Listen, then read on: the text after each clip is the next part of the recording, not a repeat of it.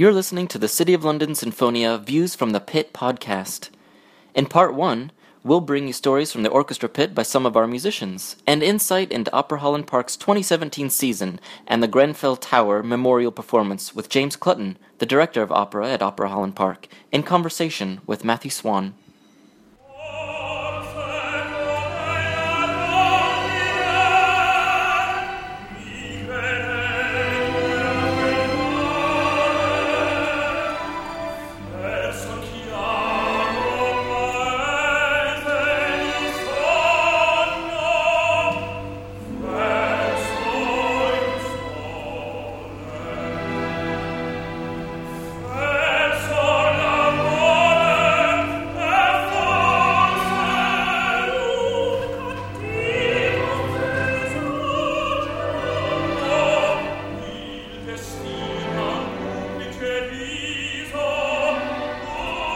So we're here at Opera Holland Park, and I'm here with Catherine Spencer, our first clarinet player, and a plant. and a plant.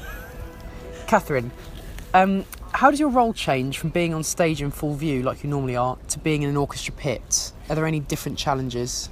Well, really, we're still on view and we can't be too naughty. um, but uh, well, I mean, it's no different at all. I'm, I'm not probably not meant to say that at all, am I? It's meant to be very different, but it's not. We're still totally on view. We're still part of the performance. We're still listening in the same way, very much like chamber music. Um, in fact, it's interesting because you listen backwards in a sort of chambery kind of way, but you listen forwards in a way that you're obviously listening to your fellow orchestral players, but you're taking the lead from the conductor in the way you would in an orchestral concert. So there's almost that sort of dual link. So it's weird. Great. Okay. Um, how's the season going so far? Are you enjoying it? It's Um, cool. Great. I like meeting up beforehand, eating too much. I've just had a chocolate brownie. I like all the cakes we get. I don't actually make any, but no one seems to notice. That's quite good. I just eat them. Um, Great. What else is good? I don't know. Um, can you tell us anything about Rondine or Don Giovanni? Have you got any favourite moments? Um, well, I like my favourite moment in Rondine is the conductor. He's nice. Okay. That's always That's good. Matthew Waldren. Yeah, he's cool. I like him. And uh, and my favourite moment in Don G actually is going to be tonight.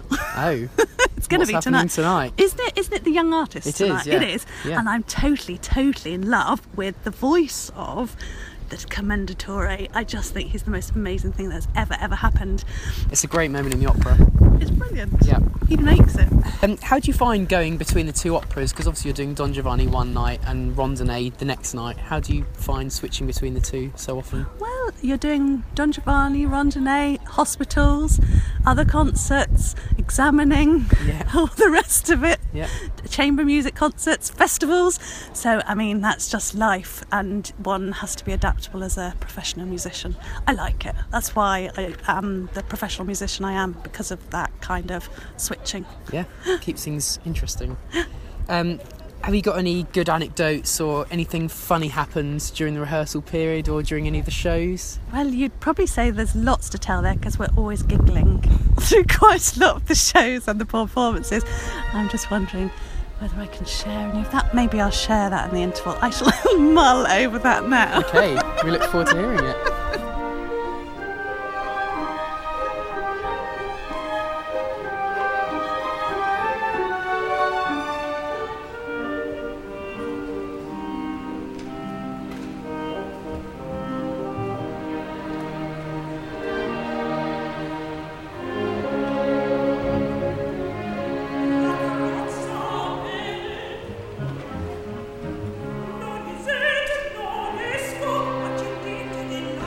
Okay, so it's the interval of Don Giovanni, and we're back here with Catherine Spencer, aka Waffy, and she's got a funny anecdote for Oh, us. no, I haven't got funny. Oh. Now, now there's too much pressure. Too much pressure. I haven't got a funny anecdote. But I was thinking about your first question, which was, what's it like to be in the pit?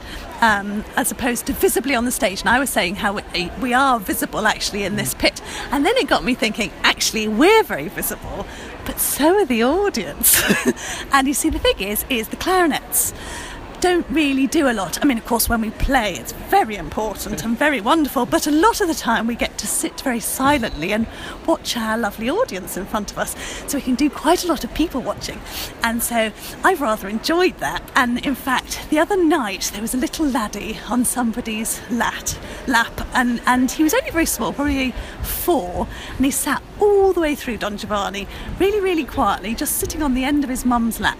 And then the commendatore came in, and you could almost see his eyes just popping out. And he sat there and he sat there, and eventually he couldn't take it anymore, and he just went back into his mum's arms, and it was really wonderful.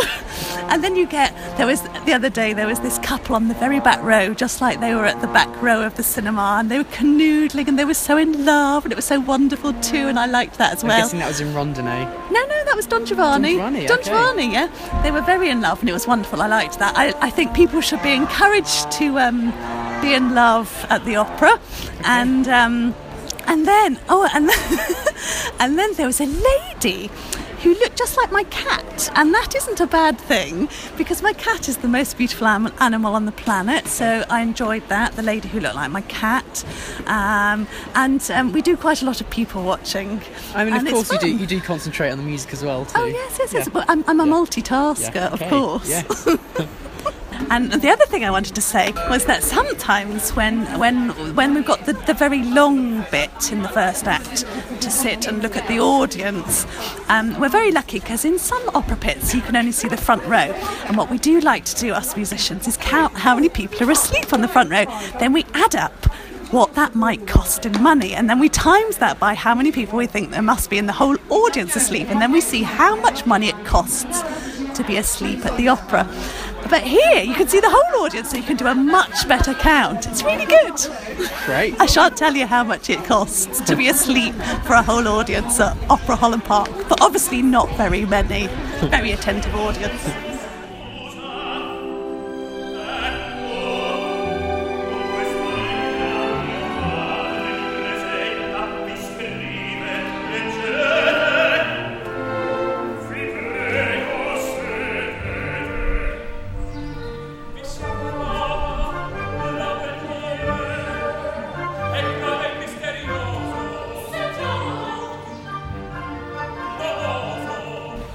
So we're here with Matt Maguire, who's leading the viola section for Don Giovanni and Rondine. Hello. Hello. Are you enjoying yourself so far? Very much so, yeah. Good. How does your role change from when you're on stage in full view, like normal, to when you're in a pit, like we are at the moment? Are there Um, any sort of different challenges? well, actually, I think because we are on quite, you know, we're on show, it's very similar to being on stage in many ways. Yeah. So it's unique, actually. Have you enjoyed the season so far? Yeah, no, it's been great. Yeah? Yeah. Um, any favourite bits of either of the operas? Well, actually, I think my favourite bits have changed just as it's gone on, and especially in the Mozart, I thought I had my favourite aria, and, and I think as it goes on, well, me definitely my ears opened up and sort of really get to listen to the singers more and then get into the music that way. And I mean, it's the whole whole of Don Giovanni. I think it's amazing. Rondine, um, I love the last duet. It's amazing. And how, how do you find switching between the two operas? Do you have to kind of get your head in a different mindset? Um, I suppose so, but I don't really think that much about it. I think, especially now, as we're sort of like the final performances, it's very much you know where you stand. You just get into the zone when you get here. I think at first, yeah, maybe it was a bit different, trying to sort of get my head around it and um, not remembering how it went, but sort of preparing yourself for the length of it. But now they just fly by, so Yeah. in a good way though. Have you got any funny stories? Has anything amusing happened over this, this period of playing or rehearsing? Um, I'd say the funniest thing that had happened really is um, that night, uh, Don Giovanni night, when it was freezing, oh, um, with the rain coming in. with the rain coming in and the wind blowing everything everywhere. And actually, I thought, you know what, I don't need any extra layers. I'm fine because I did that opera last year, and um, I was fine just in my shirt and my trousers. Everyone was talking about bringing the thermals and the trombones and- have a suitcase of blankets, don't they? yeah, So- exactly. Yeah. So, and you know, probably being a northerner, I thought, oh, I'll be all right. But um, actually, I was freezing, and um, it wasn't very nice at all. Yeah, the the pit's a bit of a wind tunnel, isn't it? It is There's really. entrances either side. And you know, so- I was get at the end of it, I was getting goosebumps because of the music, but I was definitely getting goosebumps because of the weather as well. and it was quite funny actually. I did sort of like laugh a couple of times where the wind was just sort of like blowing music of stands and just heard crash bang wallop yeah, backstage and Uh. adds to the drama of the opera, I suppose. it Isn't it? certainly does.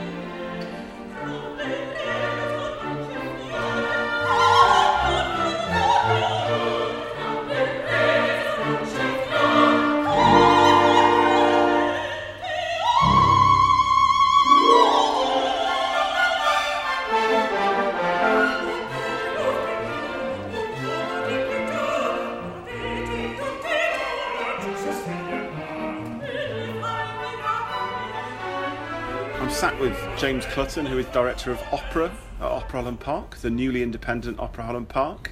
We just thought we'd hear from James about what it is that makes the relationship between CLS and Opera Holland Park so special and, and what's different about the way the orchestra is presented here. So thank you for talking to us, James. You're very welcome. It's lovely to have you here. Um, now I've noticed you do you do something that I've never seen in any other opera company before, which is before the start of each opera and dress rehearsal and all Mm-hmm. the rest of it. You take a little walk in front of the pit and you just say hello to a few people and shake the hands of the leader. I do. I do. I think some of it, some of my team will tell you some of that's just my OCD. That it's, uh, it's just about that I- I've done it for so long. It, it's become a bit of a ritual now, a bit of a superstition. But uh, but it started and it still is really just about connecting with people before they do it. I see all of my um, cast uh, before they go on stage individually.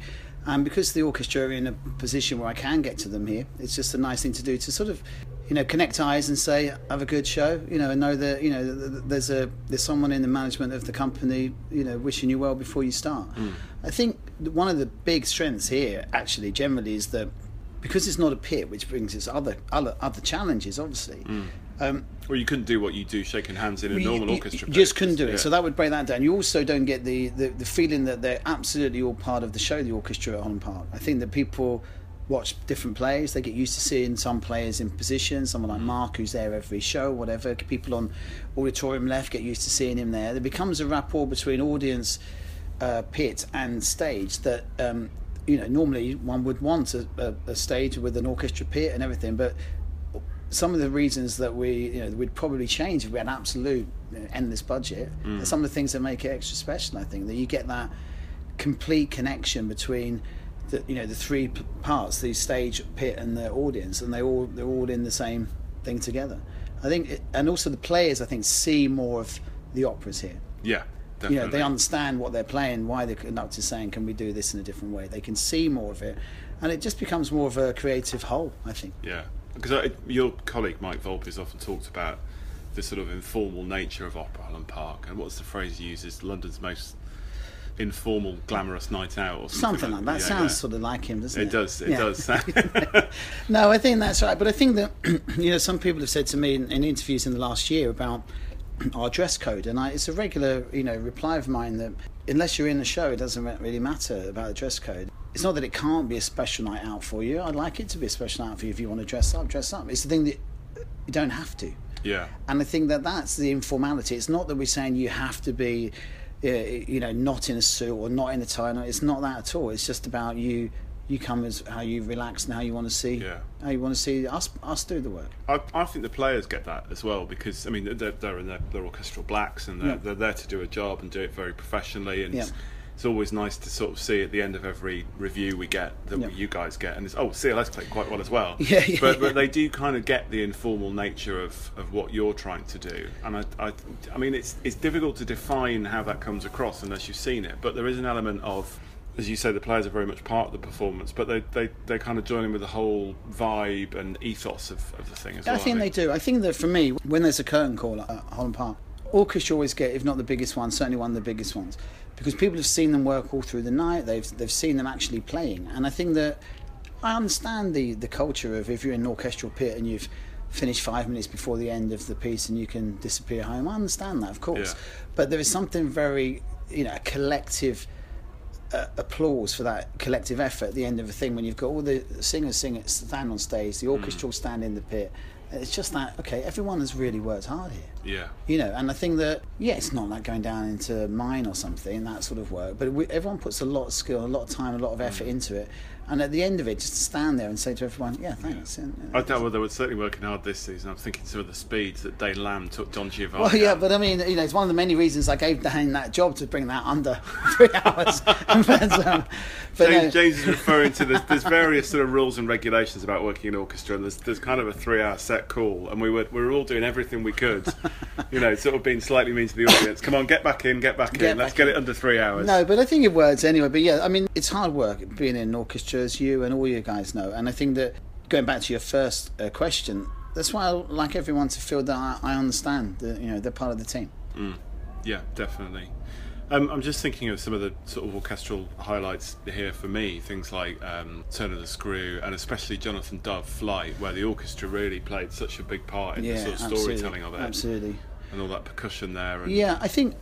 Well, you mentioned two of my two of my favourites, and yet uh, over the over the last seventeen years or so. But I think that um, unusually, really, because they're not sort of pieces that you know one would normally associate with us. Um, both pretty modern. It, well, one very modern, and Yeah. one uh, you know twentieth century piece. But I think that's why they stand out in some ways because they're very different to what Yeah. we do. That orchestration for Turn the Screw, I think it's twelve or thirteen players So about that, yeah. you know, it sounded so big and so full. Yeah. And Flight was big, uh, but that was, uh, you know, that was a terrific thing. But I think over the years, you know, the CLS have have just become an opera orchestra, haven't they? You Yeah. know, they've played a lot of work over that time. yeah, absolutely. And uh, you know, when you get into that, and especially with the Verismo stuff that we do, uh, that Mike loves, well, we all love, but Mike finds it. You know, they, Mm. you can see how much they enjoy in playing something that's really full blooded and. Well, I, you know. I, I think with that because I mean the, the pit is not huge. It's not you know Bayreuth Festspielhaus where Yeah. the, the opera house that Wagner built for his vast orchestras. It's Yeah. It's relatively compact, Yep. bijou in It's terms. It's Um, equidistant from yeah. the audience and, and, and, and the stage, yeah. Yeah, exactly. Um, but you know, we're doing sometimes doing some quite big repertoire, especially that Verismo stuff, that late 19th century, early 20th Yeah. century Italian stuff.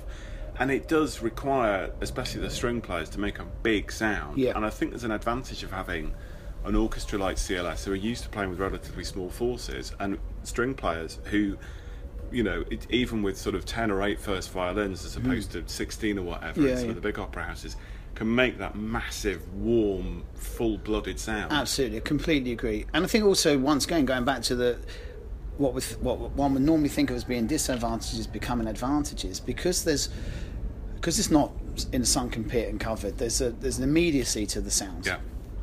it's one of the great things you can say. The sound really comprises of asking the orchestra to be softer or asking the singers to sing up. You know, that's it, that's it. It's not this massive technical No.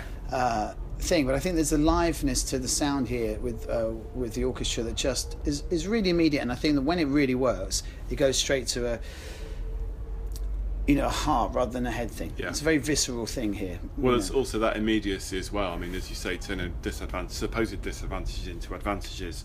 If a conductor, because the conductor's getting what, what the, the audience hears, which Yeah. is not the, quite the case in most pits. right. Yeah, Um, yeah. you know, if, if like there's that. something wrong, he, he or she can fix the, the balance immediately and just Yeah. make it. Yeah, no, it's a good point. I haven't thought of it like that. Yeah. You know, on that line, one of the other ones I always say about uh, disadvantages that become advantages because of the nature of um, it's got better and better over the last couple of years. But our backstage here is not that big. It's all on one floor. It's Yeah. every, so everyone tends to see everyone Yeah. every night. So you get all members of the chorus knowing the orchestra, the principals all knowing everyone in the in the crew. It just becomes a much more of a team effort because Yeah. of those things that you you know you can't you can't escape people even Well, if you wanted to. It's, it's that word that you use and we use as well as a lot. It's family, isn't Mm, it? You know, you're, you're kind of all in this together. There's no. I mean, again, some of the big opera houses, the orchestra never meet any of the, the chorus or Indeed, stage crew principals or whatever. It's No. all very separate. Yeah, absolutely. And I think so. I think that's that's where it comes from. Some of it, and I think when audiences audiences wouldn't be able to absolutely pick out that those are the reasons why they feel like this, but they instinctively know it when they see it that there's a, a common Yeah. goal and achievement.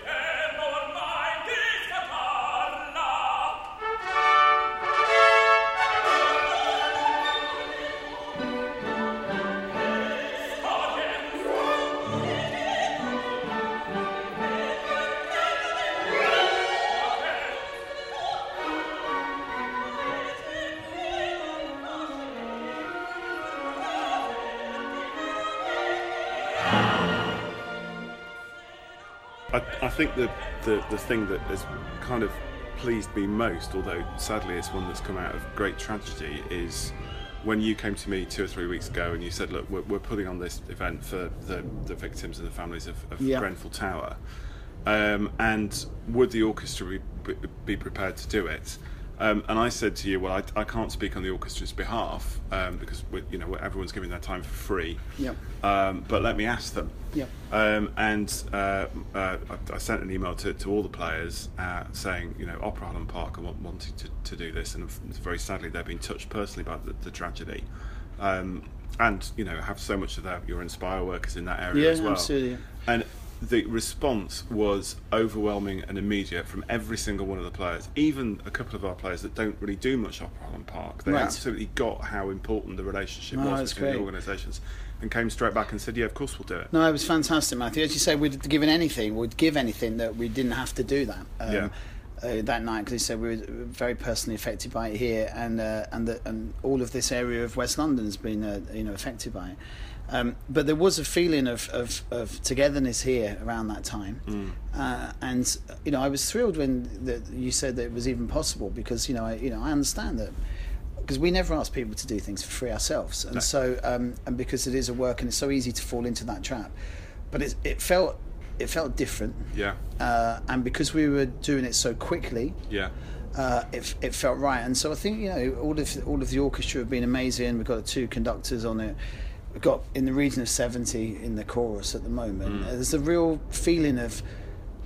Yeah, Mike and I were talking about this. It's not much. We're not the emergency services, Matthew. No. You know what we do, me and you, is run organisations that provide art and take people out of the terrible times for a couple of hours. Yeah.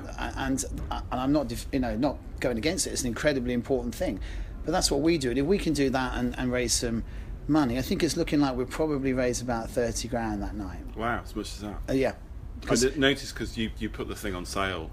We're, we're talking now on the what the, the 7th of July, and I think you put it on sale on the 3rd or the 4th. Yeah, I think it went in 36 hours. Yeah. And and what we did on the uh, on the website was just to have a donate button as well. So even if you mm. couldn't go, and so the money's come up because of that as well. So people Yeah. can't go, so they're still donating. Well, again, we got emails from some of the players who couldn't take part who said, "How do we donate?" You know, if I can do something because people are away or have got yeah, it's incredible reaction, and I think you know going back to how close the, the two organisations, OHP and C- CLS, are. I think that all comes down to. I think that if yes, they would have been affected by this tragedy because it's one of the biggest tragedies that London or the country's had in, in many years. Um, but I think also because we're all here so much, and you know, we did a little tribute to our fallen friend uh, at the end of the show one night, and everyone sort of gets what it means to us, and I think they're affected by it as well. And there was Yeah. a real feeling about the whole place, and um, I think that we'll we'll do an amazing job that day. It would be Yeah. a very moving day, Yeah, It'd absolutely. be a very moving day and, Yeah. and evening. But um, but yes, it was uh, really forever grateful to, to your guys for pulling that together and you for pulling it together so quickly because it was very quick. It needed to be, and, Yeah. and everyone stepped up and did it. Yeah, no, it's wonderful. James, thank you very much for talking to me today, and I will see you uh, next week for the Katya Kabanova dress rehearsal. Very good. Looking forward to it, Matthew. Very much looking forward to that. And my, my, my other half's coming to the first night of Katia. Excellent. I've been, I've been, she's been told to expect celebrities, so she's looking forward to that. Well, there shall be some celebrities here, that's for sure. But, um, but no, thanks for coming in.